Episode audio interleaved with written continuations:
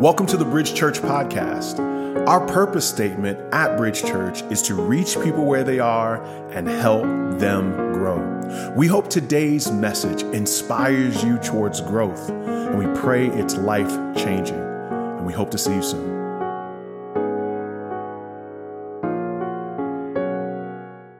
Thank you, Mucci. Thank you, Diamond. Lovely couple. We appreciate you all. And thank you to the Brook for having me down here. I'm honored to be in your midst. Uh, today, I want to talk to you all about forgiveness. And so, that is a very challenging and sensitive topic. And for us to be able to jump into that topic, I want to acknowledge I've had the opportunity to meet many of your people. You all are very sweet and kind people. Uh, I'm sure that many of you are philanthropic. I am sure that you help people, you open doors, you're very kind, and you do things for people. Uh, that is the very nice version of you, and I appreciate that version of you. Today, I need to talk to the hurt version of you, all right? The hurt you. Because that, I, what I have found in ministry is that the nice you and the hurt you are very different people. The truth is, is that you have trusted people that have fractured relationships with you. There's someone here that has had their kindness taken as weakness. There's someone here today that's been betrayed. There's someone here today that's had a rumor spread about them. There's someone that you've shown up for people in such a sacrificial way, and those same people did not show up for you. There are people here today that there were relationships where you had expectations, and those expectations weren't met, maybe by an authority figure, maybe like a family member. Maybe there was someone that you thought you could lean on, a boss, a professor. And they did not care nor see you as the person that you know who you are. And then lastly, some of you have been traumatized. Some of you have had some very dark things happen to you, some deep wounds happen to you. And with that, the hurt you has wounds. Wounds that often lead to you thinking about people often, the people that have hurt you. And it leads to you holding a grudge, having bitterness, and oftentimes wanting revenge. You all are very sweet and kind people, but I know that there are certain people that get your mind to think very maliciously, viciously, angrily, intently. And so it, it is with that, I, I want to minister to that part of you today. The part that you maybe not present to people, the quiet areas of your soul. Some of you think about people more than you want to admit. Some of you think about people from the past more than you'd like to acknowledge. Part of the reason why that is is because wounds tend to go deeper in our memory than blessing. And so you think about it often, more than you want to acknowledge this morning. And the challenge before us in Matthew 18 35, at the end of this text, Jesus is going to challenge us to forgive our brother from our heart. So there is a kind of forgiveness that is a religious performance in front of people. But then there's a kind of forgiveness that is private and quiet in your heart. And so I want to acknowledge before you today that forgiveness is deeply spiritual. The Greek word aphiemi means to release someone from a debt, to cancel that debt, to no longer hold on to it. I want to acknowledge that this sermon is a part of a sermon series that I did at my church. So If you want to hear more, uh, we can send you links or whatever. We're going to use this audio actually at my church because we lost our audio one Sunday. But the first week was about the forgiveness that comes from Jesus. And this is the second week in that it's forgiving others. And then the third week was forgiveness as a lifestyle. So we will not unpack every dynamic of forgiveness this morning because it's part of a series. But today I want to look at Matthew 18 and talk about the power, power of forgiving others. This comes in the context of Matthew 18, where Jesus has just talked about how do you deal with people that have hurt you? Uh, It's a classic passage of having reconciliation and conflict. And Jesus basically says, look, if someone hurts you, go to them, talk to them in private. If it doesn't work, bring others with you. If it doesn't work, go before the church and have them deal with it, but try to be reconciled with that person. And you know, when you preach, people oftentimes come up to you after and they want to know, well, how do I apply this to my life? And give me some details because I heard what you said. I agree with it, but I need some details about my own life. And that's precisely what Peter does. Peter comes up to Jesus and he asks him a question Matthew 18, 20, and 1. Peter comes up to him and says, Okay, well, I get what you're saying. I agree with your theology, but how often? How often will my brother sin against me and I forgive them? Let me throw a number out there. How about seven times, Jesus? How about I forgive them seven times? Peter has said basically, I got just so much forgiveness in me. Now, you haven't said seven times, but in your head, you've had people hurt you and you've said, You got one more time. And then it's revenge season, okay? Then, then I'm gonna have a comeback and get back. I'm gonna get back at you for what you did to me. I've tolerated you just so much. Maybe you didn't say seven times, but what Peter is getting at is I'm counting. And I've got just so many more times to deal with your foolishness.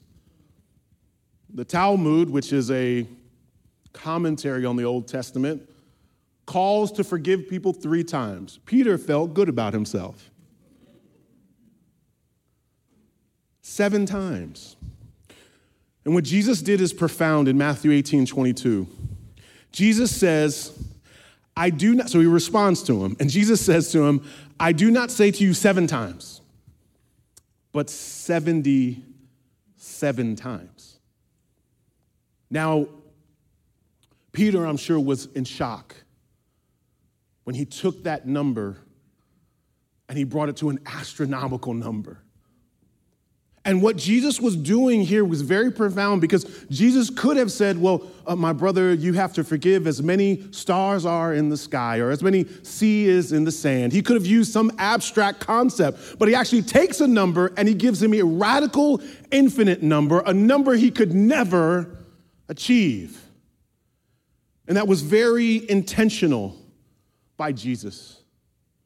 Because what Jesus was saying is, I'm gonna call to you, forgive people more than you can do it on your own. You think about the number seven biblically is the number of completion, something come to an, an end. And what Jesus is basically saying is, I'm calling you to come to an end of yourself. I'm not asking you to call on your own power. I'm not asking you to be nice. I'm asking you to live with the supernatural power of God and start forgiving people. So I'm saying an infinite amount of times because I give you an infinite resource of forgiveness. No, no, Peter, I'm not asking you to be sweet, kind, and have etiquette.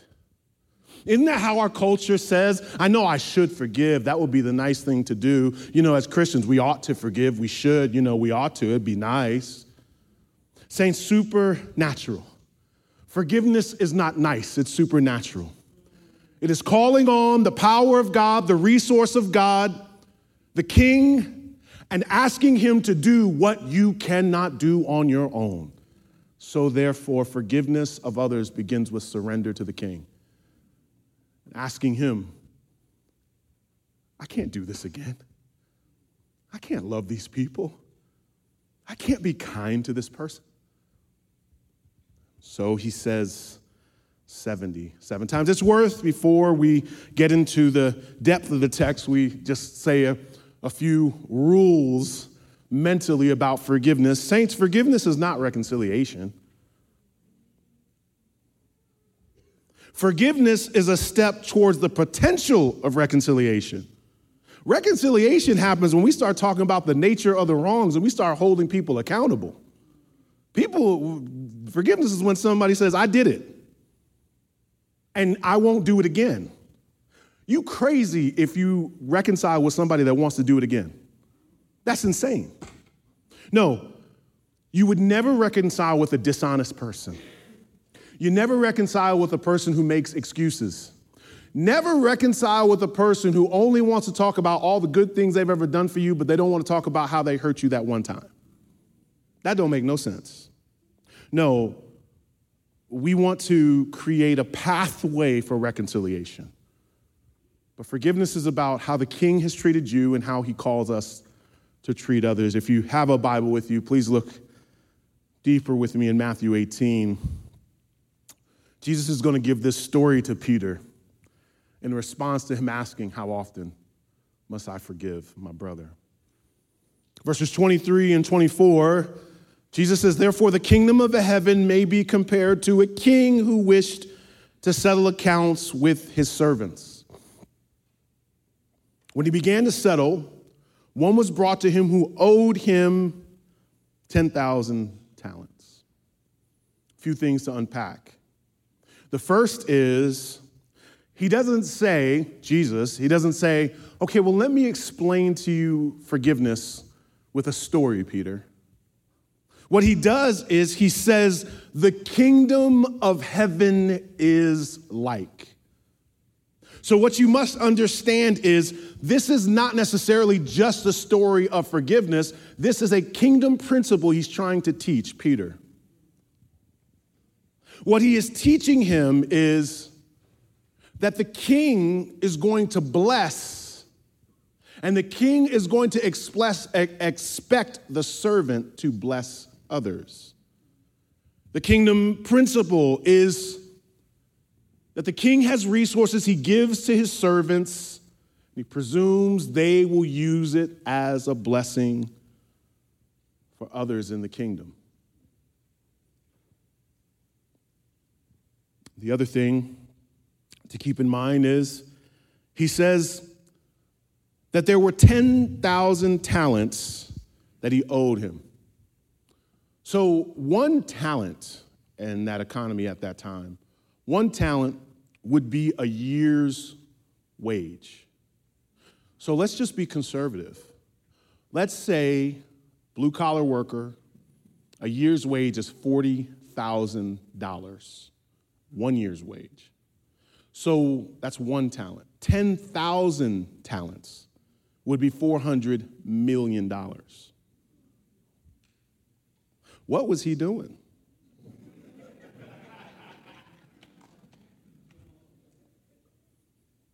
Can you imagine owing someone $400 million? It is an inconceivable number.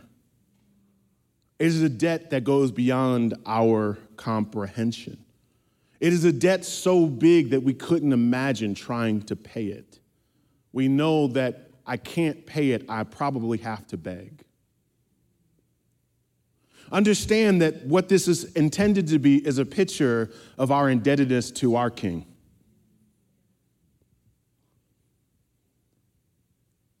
Before we even get into forgiveness of others, we have to get into our great infinite debt that we have to our God. God, let's not even begin with forgiveness. What do we owe God for creating us?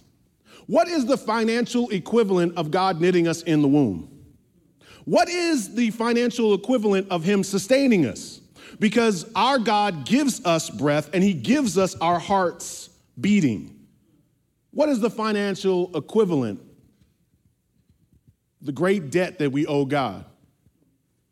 And in addition to all that, He has forgiven us our sins.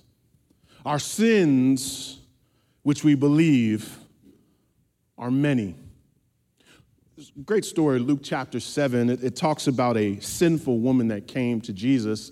And when she came to him, she had this alabaster and she pours it out. It's this incredible perfume, and she pours it before Jesus, and she's crying and the Pharisees are judging her like, come on, it, it don't take that much. Relax. It's, it's just Jesus.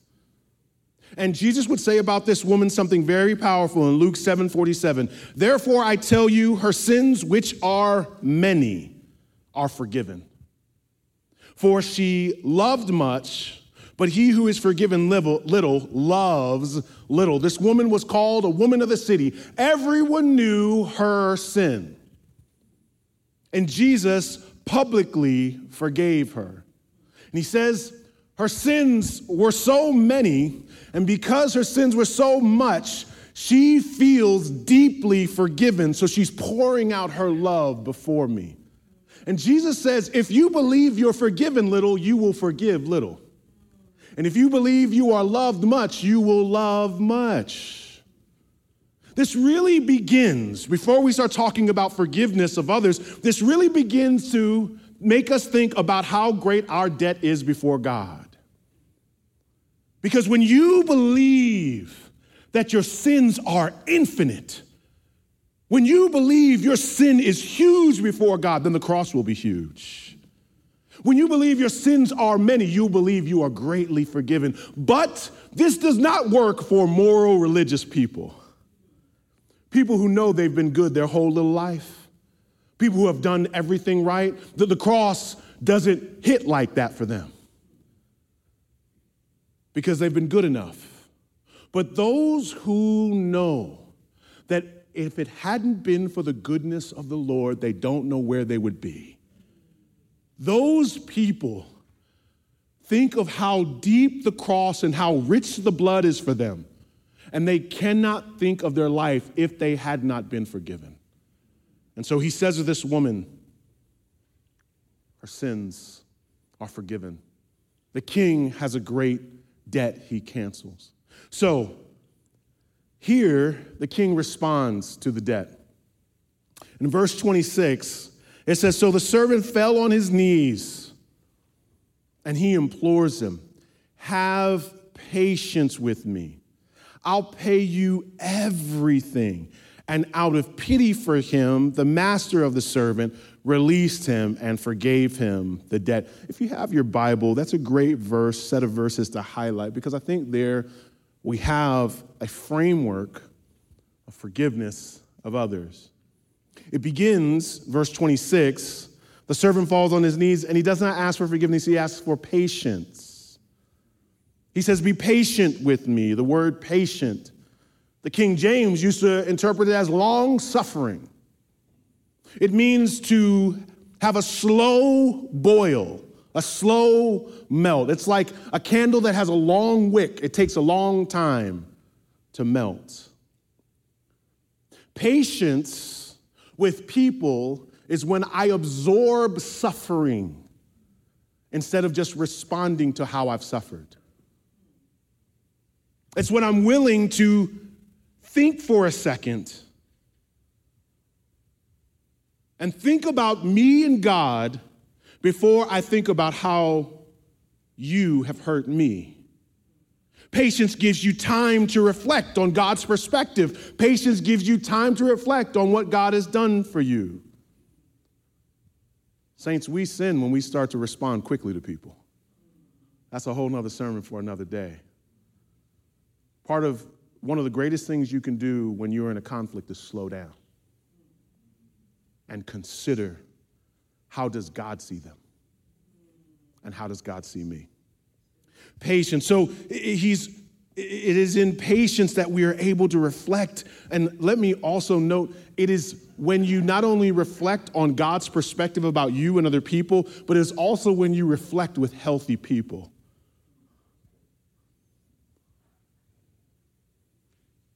I have people in my life that are on my team regardless of what I say.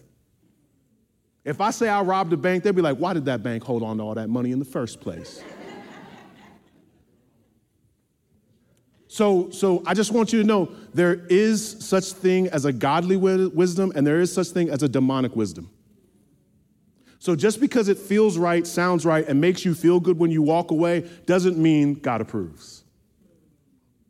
Be careful who you share your wounds with. Feeling better is not the goal, being godly is. So he, so he says, Be patient with me. Saints, I, I pray that God would give you an anointing to be patient with those who have hurt you. And, and what he says here next is so powerful. And this is where I think we get deep. This is where I think we get supernatural. This is where the resources of God anoint us to be able to do things for others that we could not do on our own. He says, And out of pity, the master of the servant released him and forgave the debt. The word pity there is compassion. it's the word that we feel deeply for someone else. It's like a passion that comes alongside of people. It's empathy for someone else. It's seeing someone as human, as broken. Jesus in Luke 23 24 says, Father, forgive them, for they know not what they do. Jesus was on a cross being oppressed, and he begins to pray for his oppressors. Now, how does Jesus pray for his oppressors? Because he knew even his oppressors were oppressed. He knew even those who had hurt him had a deeper problem than just the relationship. And it is there that is where we are able to allow forgiveness to flow when you can start to humanize your oppressor, humanize the one who has wounded you. You see, wounds oftentimes cause us to just want to define people by the hurt they've caused us. You can see people only as a problem. You remember you used to go to the carnivals, they would have those mirrors that would stretch you out or make you small. And that's how we begin to see people. We stretch them out and we see them just as a problem and we see them almost as something other than human. And that's all we think about is this person is a problem. This person is a problem. And what compassion does, what pity does, is it contextualizes the same things you see. The things you see. You see why they do what they do. But it puts them in a context and it humanizes them. There's people you look at and you say, you see, the problem is you, you, didn't know your daddy, and the problem is, you know, you've always been treating people that way. See, I know how you are. And you're able to pick people apart and just completely dismantle who they are. It's the same sentence, but put in compassion. You know, the problem is their father wasn't there. The problem is they, they haven't had anybody there for them. The problem is, see, the reason why they do that is because they really have not ever had support in their life. You can say the same sentence with rage or compassion. And that's when the anointing flows over your life, when you start to see people as human, as broken, a, phrase, and I, I don't say this as like, let me scientifically break this down for you. I'm saying this because I deal with people. I'm in Brooklyn, New York. You think everybody's nice? I'm saying I, I, I apply this to neighbors. I have a neighbor that I, I was preparing the message and I was like, oh snap, you're gonna test me in this today. So here's, so listen, a phrase that I have had to repeat to myself about actual people is humans are souls to be loved, not problems to be eliminated.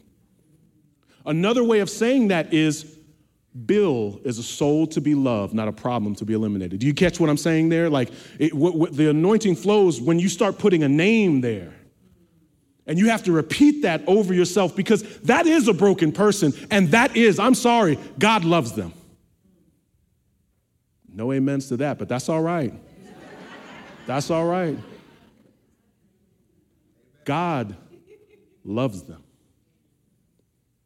And you better be careful about how you treat someone who God loves, even though they have not treated you in a loving way. And so, compassion, humanness, you begin to see them as a broken person, just like you are broken yourself. And what is the third thing that happens? He, he asks for patience, it produces pity, and then he releases him. Saints, could I ask just a question? How does a king release a person who owes them $400 million. Y'all chasing people around to owe you $5. How, listen, how does a person release someone who owes them $400 million? There's only one way. even though there's an infinite debt, the king must be infinitely rich. The only way he released them is he had so much more resource than that person stole from them.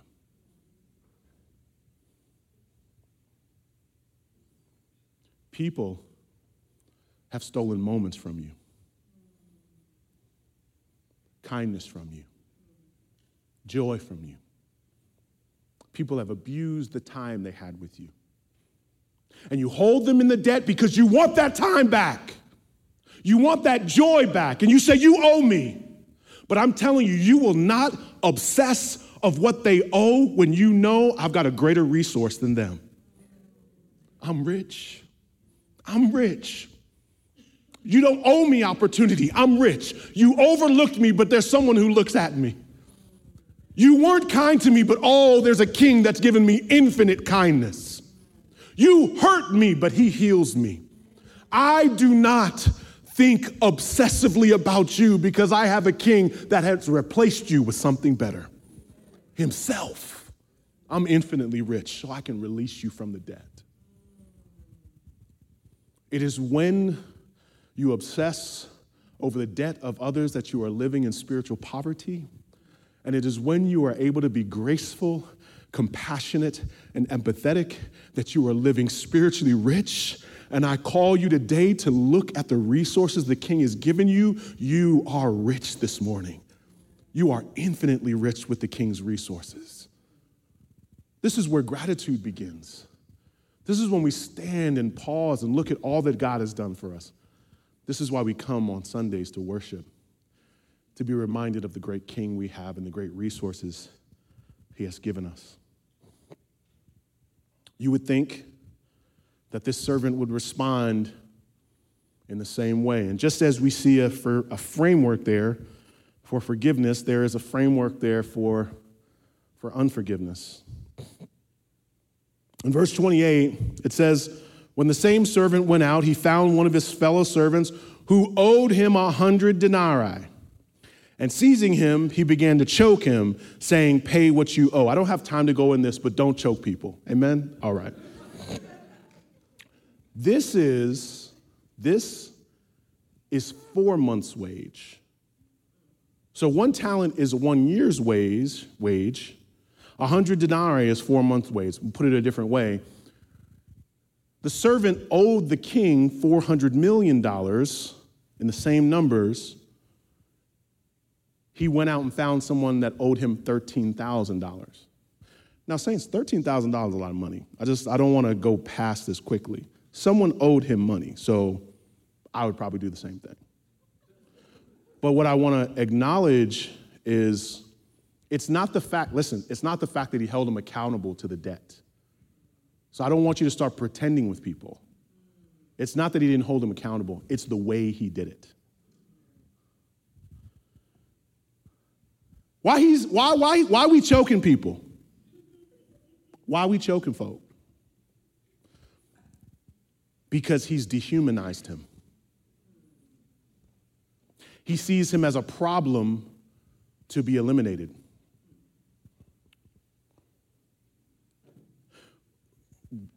Notice when you start calling people out of their name. Notice when you start just deep, vulgar statements about people. You make them something less than human and you will respond in the same way. That's why the root of murder is anger, because that's the seedbed in our minds and our hearts. So he's dehumanized him. Why is he now standing over him, choking him, because he feels superior than him. You know, you would think because he was oppressed by debt and liberated, you think he would act like a liberator, but he ends up acting more like an oppressor.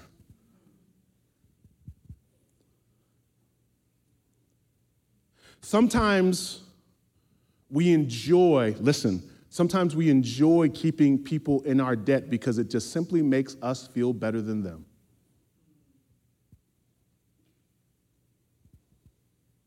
Especially when we see them doing well. especially when we see them advancing. We enjoy, we, we, we like to keep that debt in our pocket. Oh, they're doing well, but they weren't always.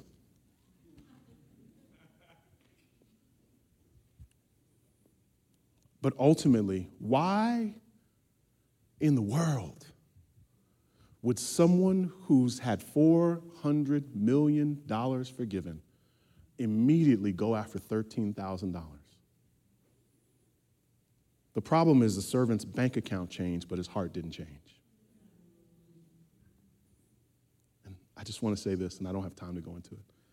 This is not a story just about debt and forgiveness. This is about religious people who are offered the cross on a weekly basis. They're offered grace on a weekly basis, and they do not offer it to others. That's what this story is about.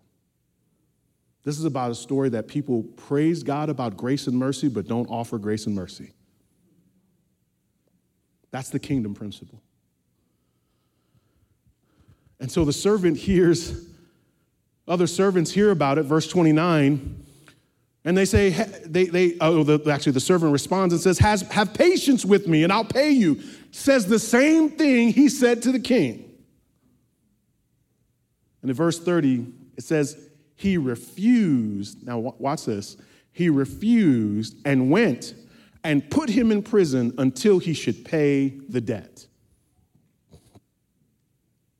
How does the servant end up putting the other servant in prison? Well, he had to go to a magistrate, he had to go to a jailer, he had to tell others, This guy owes me, and now I want him in prison.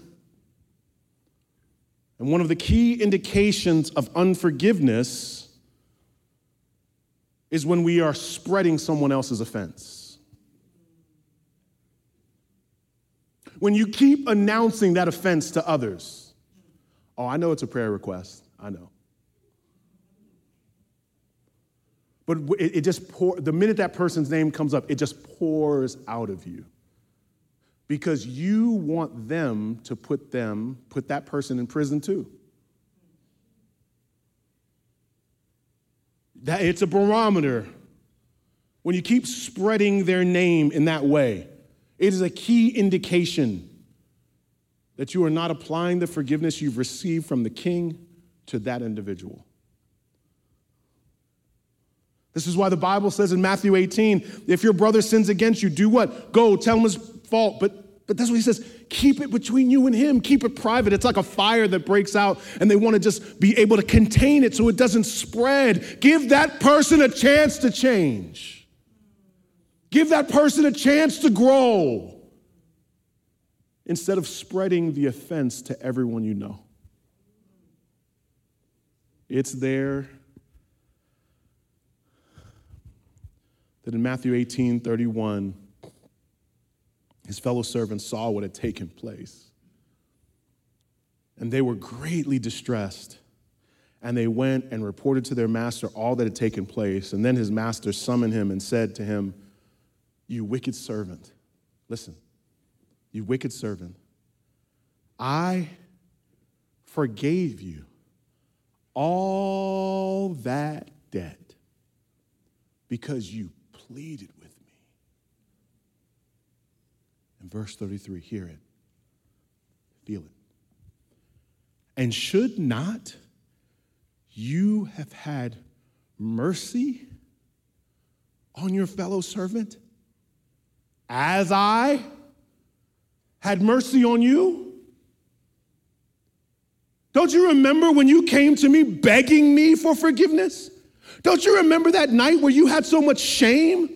Don't you remember when you've come to me pleading about what you've done again and again and how you said you would never do it and I offered you a grace again and again? Don't you remember that?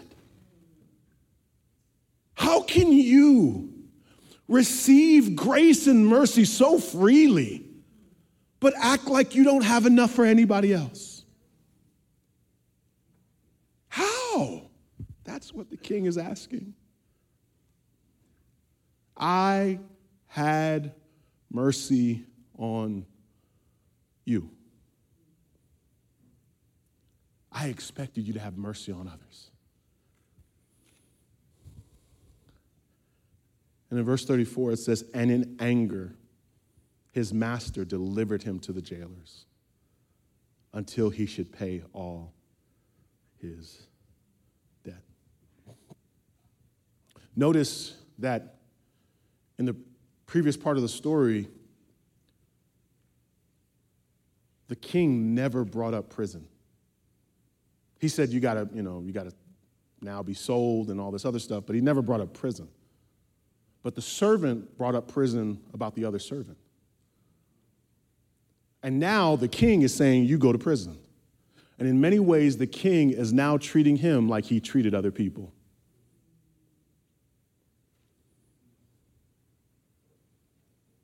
And in his anger, he delivered him to the jailers until he should pay all his debt. Well, that was a sweet story, Jesus. Thank you so much.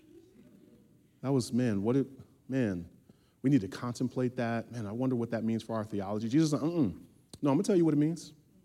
No, you don't need no commentary. This is not a deep text. You don't need the Greek nor the Hebrew. Jesus is like, uh, yeah, so let me break it down for you. So also, my heavenly Father will think about, will do to every one of you if you do not forgive your brother from your heart.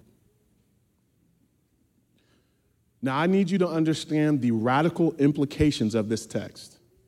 This text is not saying if you don't forgive people, God will not forgive you. This text is saying if you don't forgive you, I, if you don't forgive people, I doubt you've ever been forgiven by the king.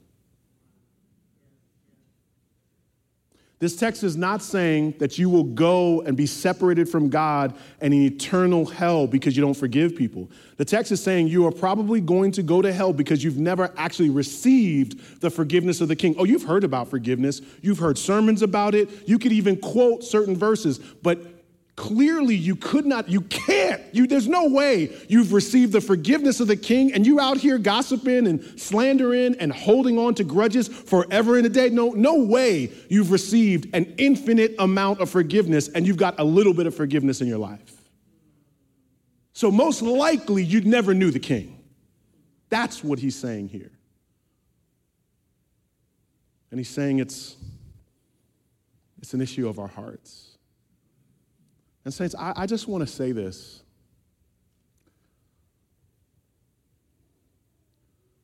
When we as people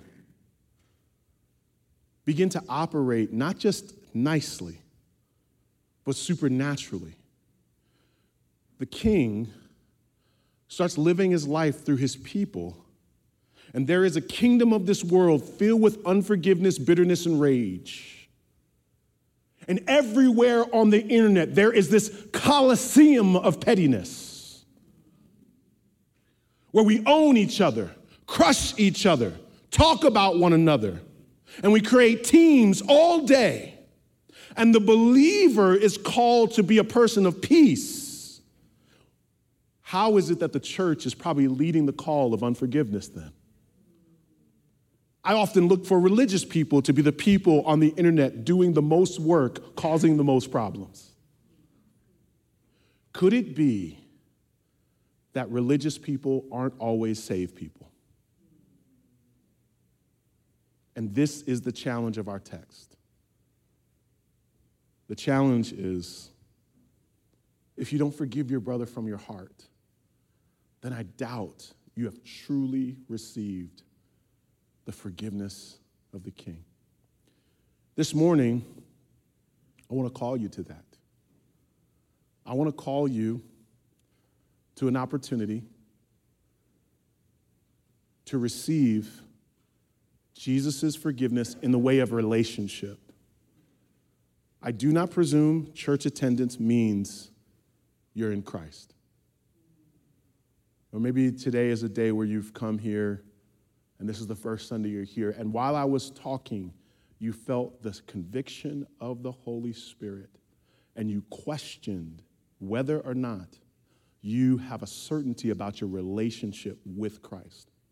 I want to offer you today to either start or restart your relationship with Jesus. And secondly, I want you, I want to offer you a time to pray over the areas of unforgiveness in your life. I wonder if you'd stand with me.